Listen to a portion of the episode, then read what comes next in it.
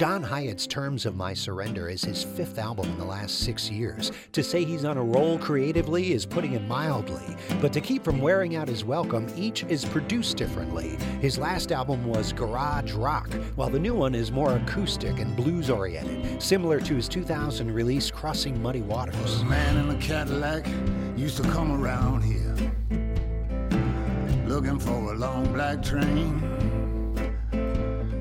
Baby left town with the engineer. Cut across the midnight rain, boys. Straight across the midnight rain. The appeal of his songs lies in the fact that he can show off his ironic sense of humor just as quickly as he can switch to a heartbreaking love song and then change gears to socio political commentary. Terms of My Surrender has all that and more. Now the thought police are coming right up to your door. They say you have no liberty if you're looking for. No riddle, habeas corpus, no platform of dissent.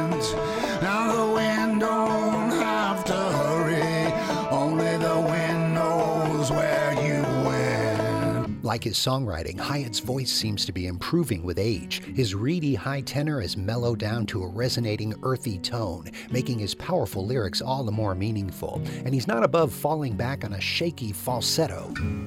I can be rough, sometimes I can be tender, but I can't negotiate the terms of my surrender. I love you too much, babe. Go on and have your way with me. The acoustic nature of the album is sometimes blown apart by shredding electric guitar, exploding for a moment, before retreating back to the acoustic blues that is his trademark.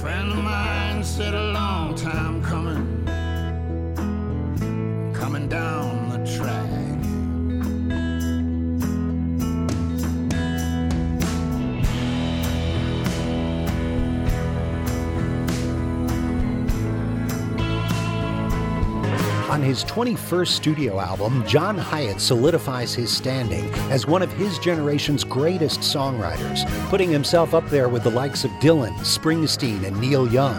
Like those iconoclasts, he's long past worrying about the quantity of his output, but on the quality of his music.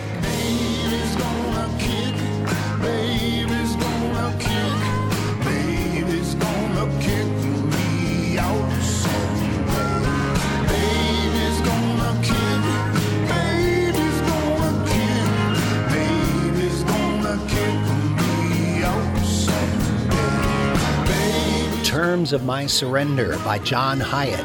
It's the CD of the week on Out of the Box. Listen for it Monday through Thursday, 7 to 9 p.m., Saturday afternoon from 1 until 5, and on demand at whrv.org slash out of the box.